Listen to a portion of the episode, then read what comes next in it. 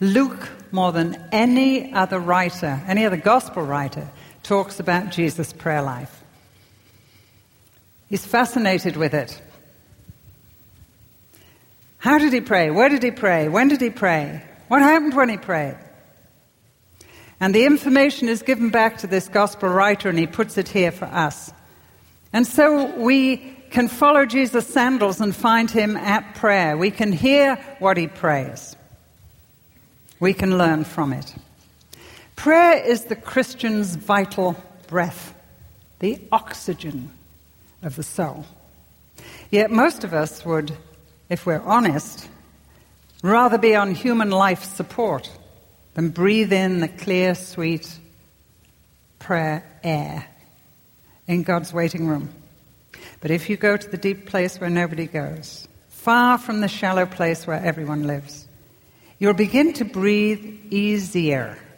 I noticed it one day as I sat on the steps of my soul and waited for the springtime. Well, actually, it's always springtime outside the front door. It's only me that brings the winter. It takes a little while to feel the springtime in my heart, but as the Spirit's quiet warmth begins to do the melting, I take a deep breath. Oh, clear air, so clear.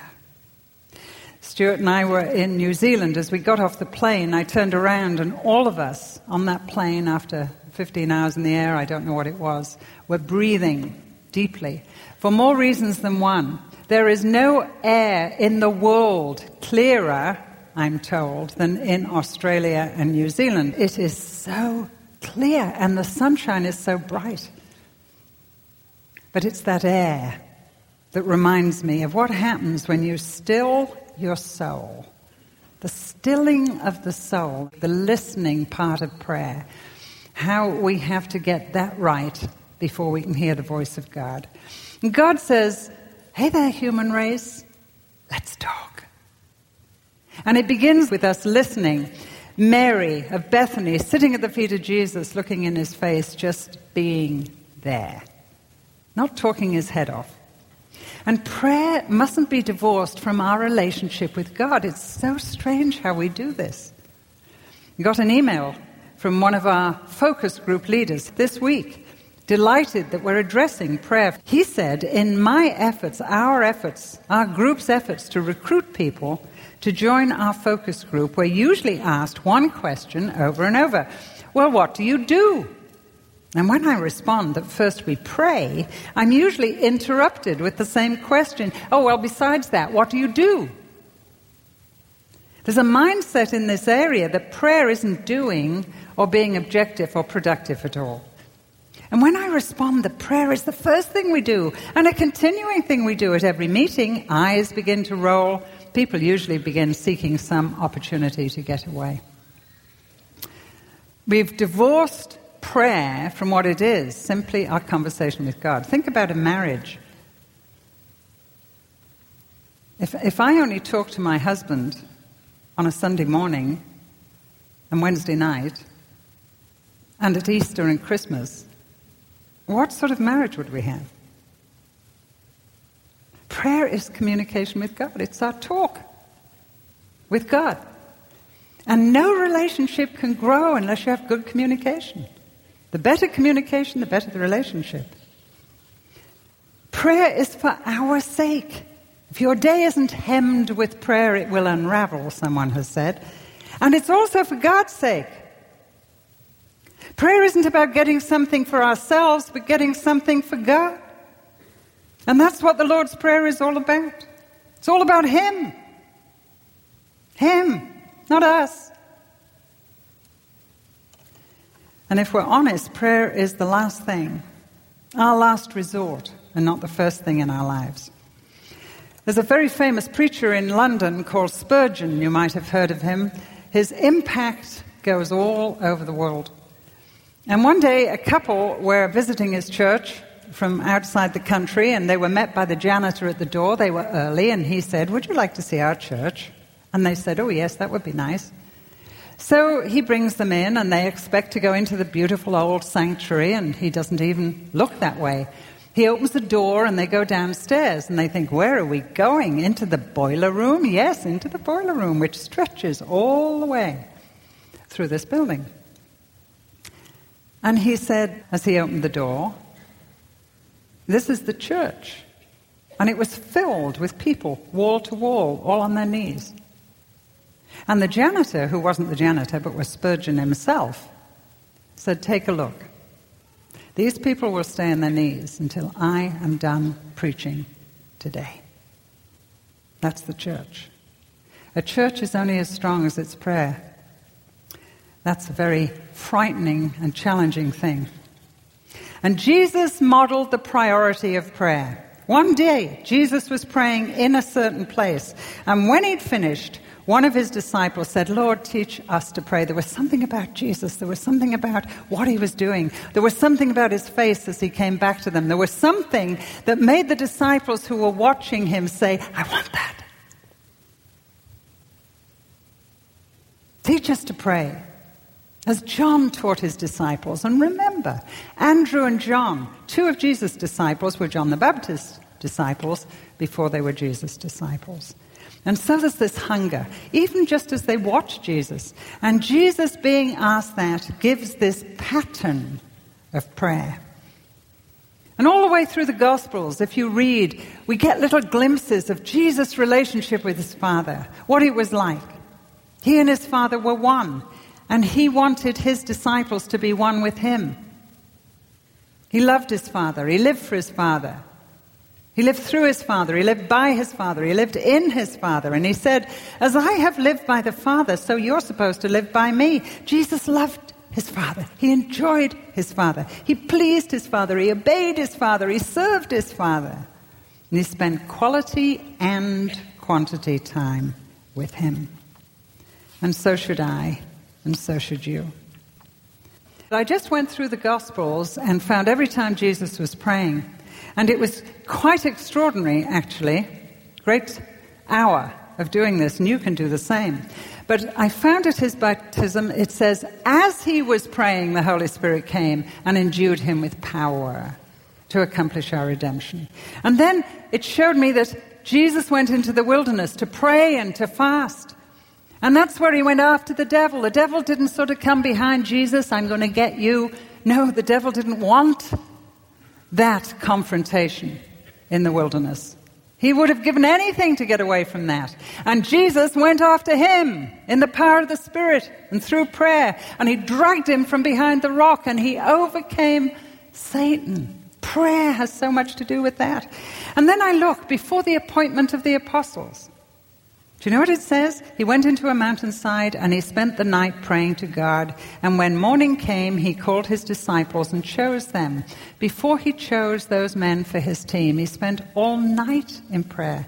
I would have to tell you, I've only ever in my life spent two nights, all night, in prayer. Jesus did it before any big decision, when he needed wisdom beyond himself. Do you ever need wisdom beyond yourself? Big choices to make. Well, at least one hour. In Gethsemane, Jesus said, Come and pray with me. I need you to pray with me. And they fell asleep on the job. Do you remember those disciples? His three closest friends. They were exhausted. Jesus said, Well, flesh is weak. You are tired. The spirit is willing.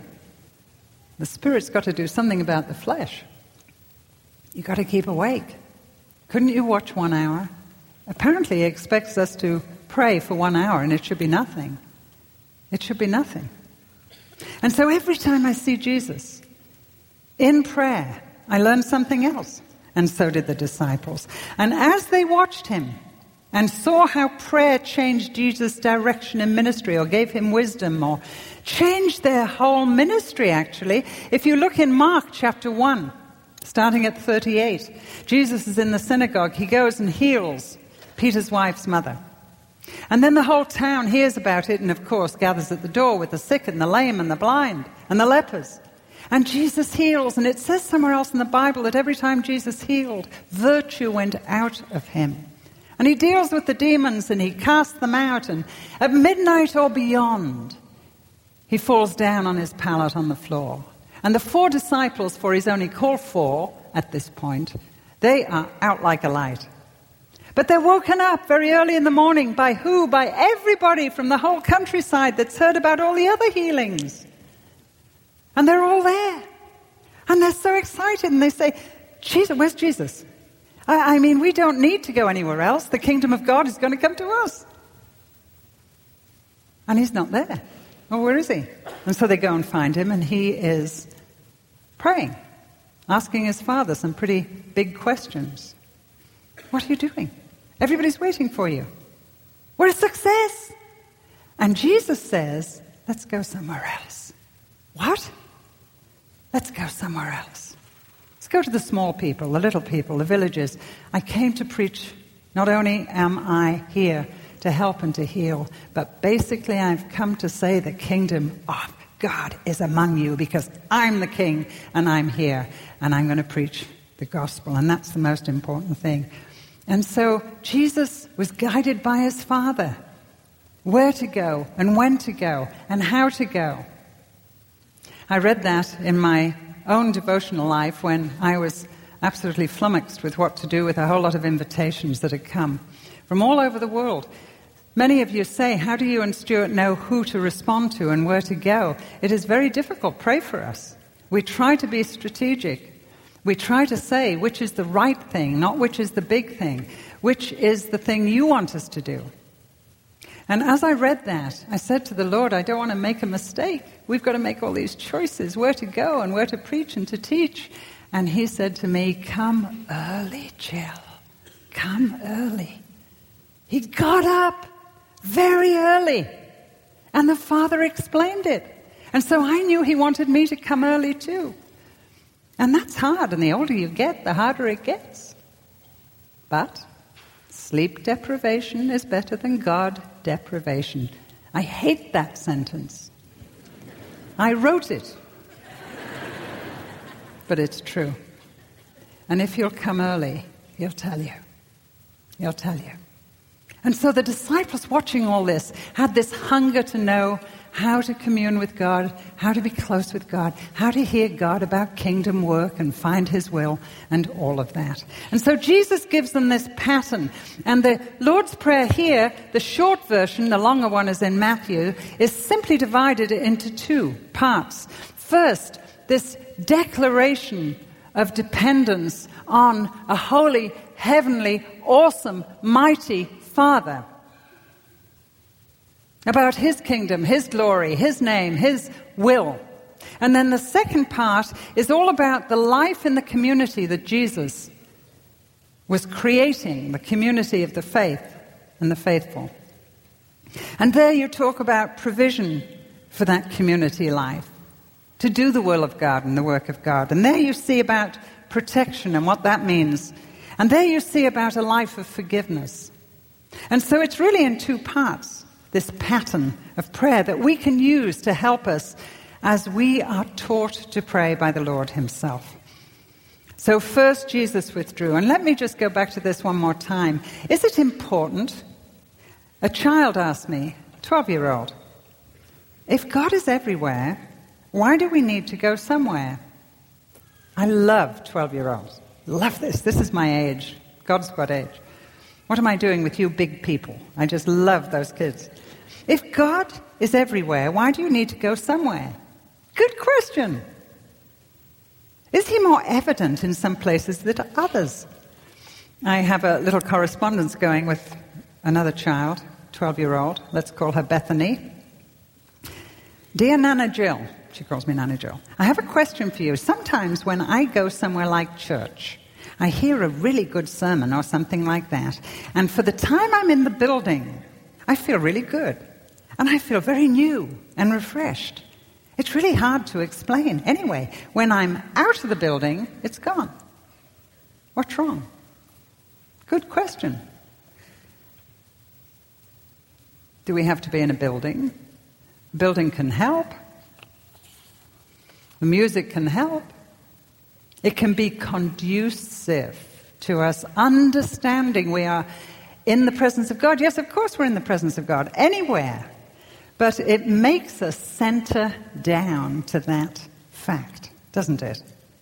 And I wrote back to this little girl think about your relationship with your mom when you're with her, like Mother's Day, and somehow you're sort of conscious and you feel love for your mom on Mother's Day and it's a warm feeling. But then when you're at school the next day, maybe you don't even think of your mom at all, all day. Does that mean you love her less? No. You know you love her, you just don't feel it. This is another aspect of love, a settled knowledge that you love each other and that feels different. So, when you're in a church building, it's like being with your mom on Mother's Day. So many things in the building the music, the atmosphere, hopefully, that the sanctuary helps you concentrate on God. When you leave, it's sort of like being at school without her. Hope that helped her. But we rely far too much on our feelings where our prayer life is concerned. Far too much. All of us do. But we allow our feelings to dictate our relationship with God. I think of UK, St. Paul's Cathedral. I think of Cairo, Egypt, and a great cave in the mountains that holds 5,000 people, Greek Orthodox. I never wanted to leave that sanctuary when I was there. I think of a small chapel for the family by my home in England. I think of the Catholic retreat centre out here in Delafield. I think of the Protestant clergy prayer room near my house. Anywhere, inside or out, that helps to still the soul. Where's your sanctuary? Hmm? It's amazing what the outside, incidentally, the cathedral of God's creation, does for the inside. Amazing what the outside does for the inside. And Jesus constantly, maybe because he couldn't get alone inside, was constantly out, out among the birds that his father made and the flowers that he made and just feeling sort of God's great church was a place that was very easy for him after all the dirt and the filth and the leprosy and all of this, it was somewhere to renew his soul. Stuart and I were in Vancouver Island, Canada, and we were talking our heads off, and it was spring. And we didn't even get out for four days, and we, we hadn't had a walk or anything. And I just felt the Lord was saying, come, come outside. Don't go to one more meeting you don't need to go to. Just come and walk with me. And my Stuart loves God's world just like I do. And after we did this, just had a walk instead of going to one more meeting, my husband caught the way that simple time in the woods renewed us both in God's sanctuary. Sunlight glancing through the trees, branches danced to summer breeze, eagle circle as your sky, redwoods reaching up on high, reminding us of you, Lord, reminding us of you. Warm as the sunlight, gentle as the breeze, vigilant as eagles, steadfast as the trees, so are you to us, Lord, so are you to us. Go walk, find a lake, park. I don't care. Just make sure you go to a certain place like Jesus did. It helps. And then, of course, address the Father. Abba, Father. By using this familiar, tender name for God, Jesus transformed a formal theological exercise into an intense and intimate experience, and he taught his disciples to do the same. Abba Father. I've had a lot of talks, interestingly, this weekend with people that say, I come from a traditional background. And you know, when I came into this particular group that pray, I felt uneasy when we addressed God in such a familiar way, with our own words and our own language. It didn't sound respectful. Darrell Bock, in his commentary on the book of Luke, says, Abba, the word itself, combines respect for the Father's authority with a sense of intimacy. Intimacy doesn't do away with respect. Just remember who you're talking to. That's all. Just remember He's holy and you're not. That's all. My holy, heavenly Abba, Father, Father dear, yes, but a holy, heavenly God. He is God, and we are not. And so we need to know who He is as we pray, and we need to know who we are as we pray. And if we concentrate on His holiness, that holiness will become real in us. There's no talk of sanctification in the Lord's Prayer, it's presumed. When we think of who He is, holiness is an obvious. We cannot speak to God unless we have confessed our sin. And you said, But Jill, I came to Jesus and He forgave all my sin. Yes. If you think of this line of this pulpit as the timeline, and God is here, and you get born, and you live, and you accept Jesus, and you go all along here, out, back into the presence of God, and you accept Jesus here, He forgives you all your sin, all that stuff, and all this stuff that you haven't even done yet. He forgives your sin. So why do I still need to confess it? Because of your fellowship with Him. Your initial confession deals with your relationship. All of this deals with your fellowship because if you have a child, a son, and your blood is in him, he is your child, he'll always be your son, but maybe he'll leave home and maybe you'll have a row and and what you need is to reconcile and say sorry and your fellowship. That's why you need to go on confessing those things that stop you talking to Him and listening to Him along this way. Your sin has been dealt with, your sin as a whole. But your fellowship needs to stay intact. And if you feel far away from God, it might be because those things aren't dealt with. Remember that He is holy. Concentrate on His holiness. Nietzsche, who was not a very nice man at the end of the Second World War, he had influenced both Hitler and Stalin. He was the thinker and writer of Germany during the Nazi regime. Thielicke, Helmut Thielicke, was a Lutheran pastor still out of jail. Bonhoeffer had just been killed, murdered by Hitler. And Thielicke was probably the last of God's great voices from the Lutheran Church against Nazism at the end of the war. And he decided to try one more time and to go and see Nietzsche and explain Christianity to him, which he did. And Nietzsche listened for half a day and asked many important questions. And in the end, he sat back and he sighed and he said, You know, Helmut Thielicke, your Christians will have to look more redeemed before I, Nietzsche, will believe in your Redeemer. You Christians will have to look more redeemed, more holy, before I, Nietzsche, will believe in your holy Redeemer. So little redeemed, so little like him, so little I've changed from what I have been. So little like Jesus, so people can see his power and his glory living in me. So little redeemed, I'm ashamed of myself. I need transformation and spiritual wealth. So I'm going to surrender so people can see the living Lord Jesus living in me. How dare I be so little redeemed? How dare you be? It is so important because people are looking at us and are saying, You Christians are going to have to look more redeemed before I'll believe in your Redeemer. And that's what this prayer is all about. Holy Father, Forgive me for my unholiness that I am so little redeemed. And so all of this happens when we go to prayer. And our mind is set on the Father, our Abba Father, our Holy Father. And then we turn to the life in the community, the second part of the prayer. There is not one single, singular pronoun in this. Not one. I, me, my, mine. Give me today my daily bread, forgive my sins. No, it's all ours. Our Father. Not my Father, our Father. And Jesus is trying to teach. I'm making a community, don't you see? I'm calling out a called out people called the church. There is one church, did you know? No, Jill, there's many, many churches. No, no, no. One church.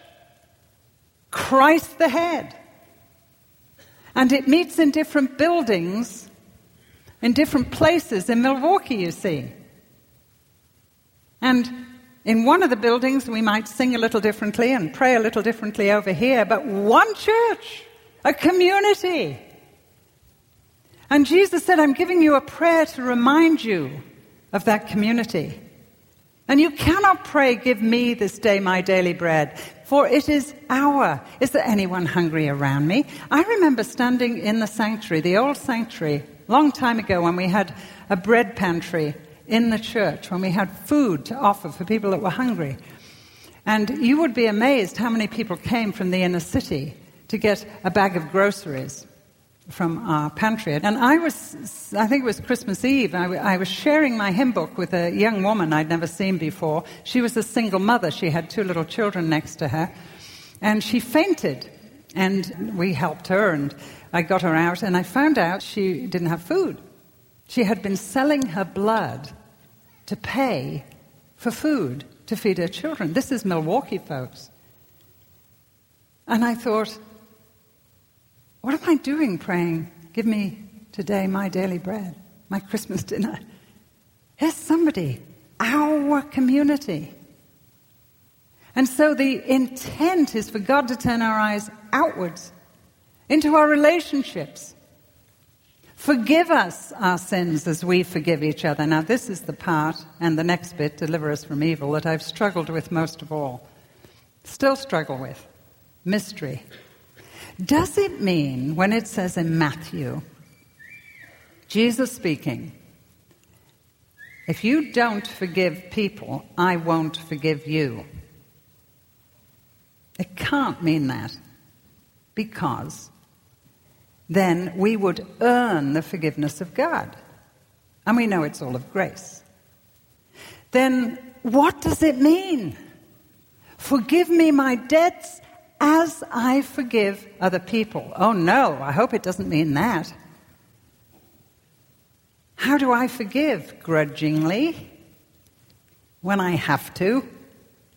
Do I want God to forgive me like I forgive other people? No, I don't. I want God to forgive me like God forgives me, right? So it can't mean that. What does it mean? Well, basically, in the big picture of it all, it means that we extend our hand to the grace of God. Many of us extend our fists, but we have to extend our hand to the forgiveness of God, and that's all of grace. And as we receive His forgiveness for our grubby little lives, the wonder of it begins. And as we understand what we have done to God, how we've offended Offended him, how we have hurt Him, the size of what He's had to forgive us, as we understand that we've been hitting God with a club with our sin, and we turn around and see people with little sticks hitting us, it becomes very easy. For he or she that is forgiven much loves much. He and she that understands the size of our redemption, what it cost Jesus to do for us. Then, as He has forgiven us, how did He forgive us? Freely, fully, everything. Then, somehow, out of the wonder of what He's done for us, flows our forgiveness to other people. I find that this is our hardest work to forgive other people. We're waiting. What are we waiting for? For them to say they're sorry, right? Don't wait until they've done their work. They might never say they're sorry. God doesn't wait for us to repent before he offers us forgiveness. And nor should we. We cannot do their work for them, but we can do ours. And I tell you where it's done on your knees. You have to forgive them on your knees before you ever forgive them standing up face to face. The work must be done in here. And those of you that have come and you're holding grudges, and who cannot understand? For some of you have been dreadfully injured, and that's the word Jesus uses. The offense, the thing somebody has done, the debt they owe you that has offended you and hurt you. It's huge for some of you. I am appalled to hear how we treat each other and how people are treated. Absolutely appalled. But you have to forgive one one incident at a time. Lewis Smedes has written a book called Forgive and Forget. It's a classic for me. I give it out all over the place. Ordinary people forgive best if they go at it in bits and pieces. I love this. And for specific acts. Forgiving carte blanche is silly. Nobody can do that but God. And He is God, and I am not. That helped me. Okay. I forgive in little bits. So this person has done this to me. They have done that, that, that. There's so much. I can't just say, I forgive you, all of it. No, no. What I have to do is incident by incident, I have to go there on my knees and start bit by bit by bit. And when I'm there, I have to be honest. I have to tell God where I am. Well, I don't want to forgive them yet. Well, I thought I'd forgiven them. And then I saw them again face to face. Well, no, I don't ever forgive them. And I'm only going to forgive them if they come and ask me to, right? Tell him where you are, and it can be anywhere. And then drop the conditions, will you? Drop the conditions. Until I understand why they did this to me, I'm not going to forgive them. Anybody there? We don't need to understand why they did it. We need to understand.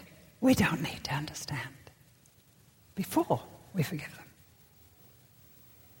Okay? You may never understand. But we are to forgive as we have been forgiven, freely, fully, whether they ever respond or not. He forgave us, no strings attached. So if our hands are full of anger and bitterness and we can't accept his ongoing forgiveness for our own ongoing sin, we'll never be able to offer forgiveness to others. And the devil wants us mired in the past, in what could have, should have been, what we did to others or they did to us. He wants us to stay offended. He wants us to stay upset angry. He wants to neutralize us because that'll neutralize you for the kingdom of God and the will of God and the purposes of God. It's got to be dealt with. What are you doing harboring it? What are you doing cherishing it? What are you doing coddling it? Let it go.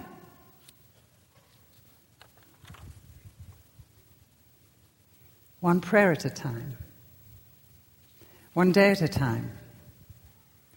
Pray God will deliver you from the evil one, from the temptation to keep it. It's all in context. Deliver us from the evil one, from this temptation to neutralize my life, to make me a bitter person, an angry person, a no use person for your kingdom and your work. Deliver me from the power he has had in my life. Help me with this. Some of you don't even believe in the devil. I had somebody talk to me. I'm finding it difficult, Jill, to believe in a personal devil. Listen to me. Behind all the dangers in our life and behind all the dark menaces that overshadow it, there is a dark, mysterious, spellbinding figure at work. Behind the temptation stands the tempter. Behind the lie stands the liar. Behind the death and the bloodshed stands the murderer from the beginning. And He wants to tempt you away from your relationship with God. That's His whole thing. Worship me, He says. And He is bitterness, and He is anger, and He is rage, and He is unforgiveness. Oh, God, deliver us from that. That's what we need to pray. He will tempt us away from our relationship with Him. He came to deliver us. After this event, Jesus meets a demon immediately and he drives it out. And Jesus is the one that can do that. He wants to do it for us. Don't mess with him yourself. You can't. You're too young. Like the little girl that said, When the devil knocks on the door of my life, I send Jesus to answer the door. Right? Send Jesus to answer the door. And the finger of God will do that work for you. We've so much going for us. We have the Holy Spirit. There's one prayer, it said, I read it you, one prayer he'll always answer. Give me the Holy Spirit. How much more will your Father in heaven give you the Holy Spirit? And it occurs to me that there might be somebody listening to me that has never received the Holy Spirit. None of this that I've talked about today will make any sense unless the Holy Spirit is living in your life. You sure you've got Him? Has He come in? He's the one that will explain God to you, your Father, and He's the one that will give you the power you need and the enlightenment and deal away with the confusion. Make your life full and generous, satisfied. Holy Spirit. So, in this closing prayer, maybe that's the prayer you need to concentrate on and forget everything else. Oh, Holy Spirit, come into my life. You are bringing with you God's forgiveness. You're going to cleanse me. You're going to come and live forever in my heart and give me salvation. And just remember that Jesus is praying for you, will you? You know that? Read Hebrews. He ever lives to intercede for us. There was a time a few years ago when I was under a cloud and we had some very hard things happening in our family. And I remember one day being so depressed and so down, I couldn't get out of bed. I don't know if you've ever been there. I don't want to get up, I just want to sleep forever. But I had to get up, there were things to do, I had to go to some responsibilities. And so I dragged myself out of bed and I started to get dressed. And as I did, my spirit began to lift and lift and lift and lift.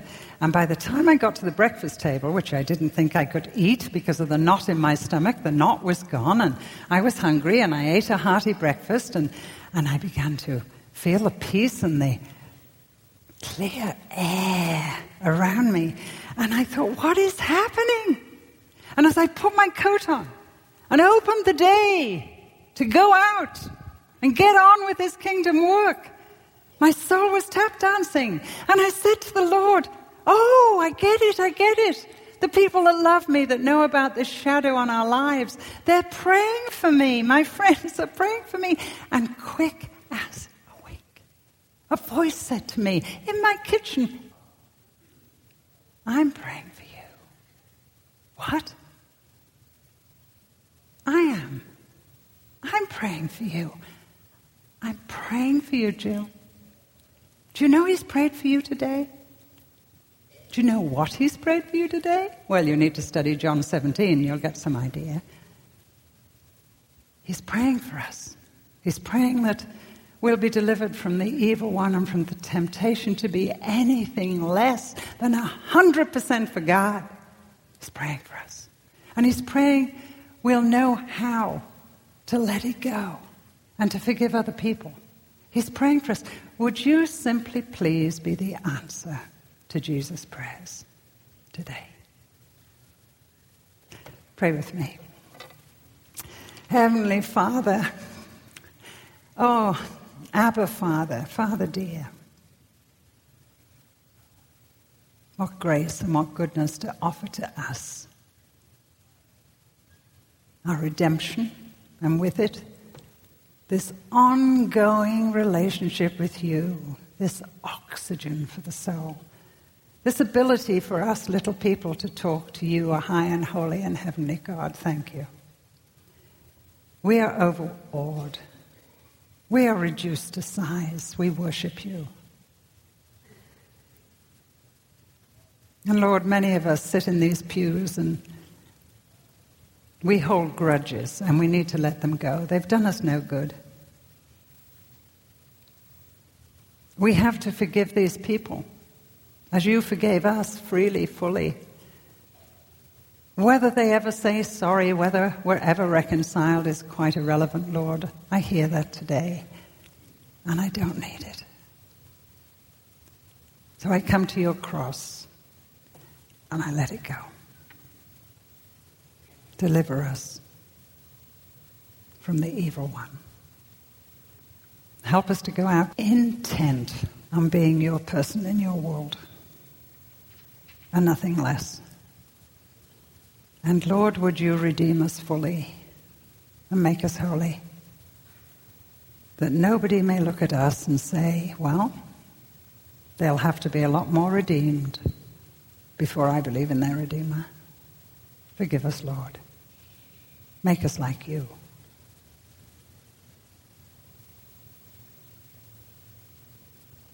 We ask it for you, Jesus, for your sake, for your glory. And in your name we pray. And now may the blessing of God our Father, the love of Jesus, and the fellowship of his indwelling Holy Spirit be with us now and evermore. Amen.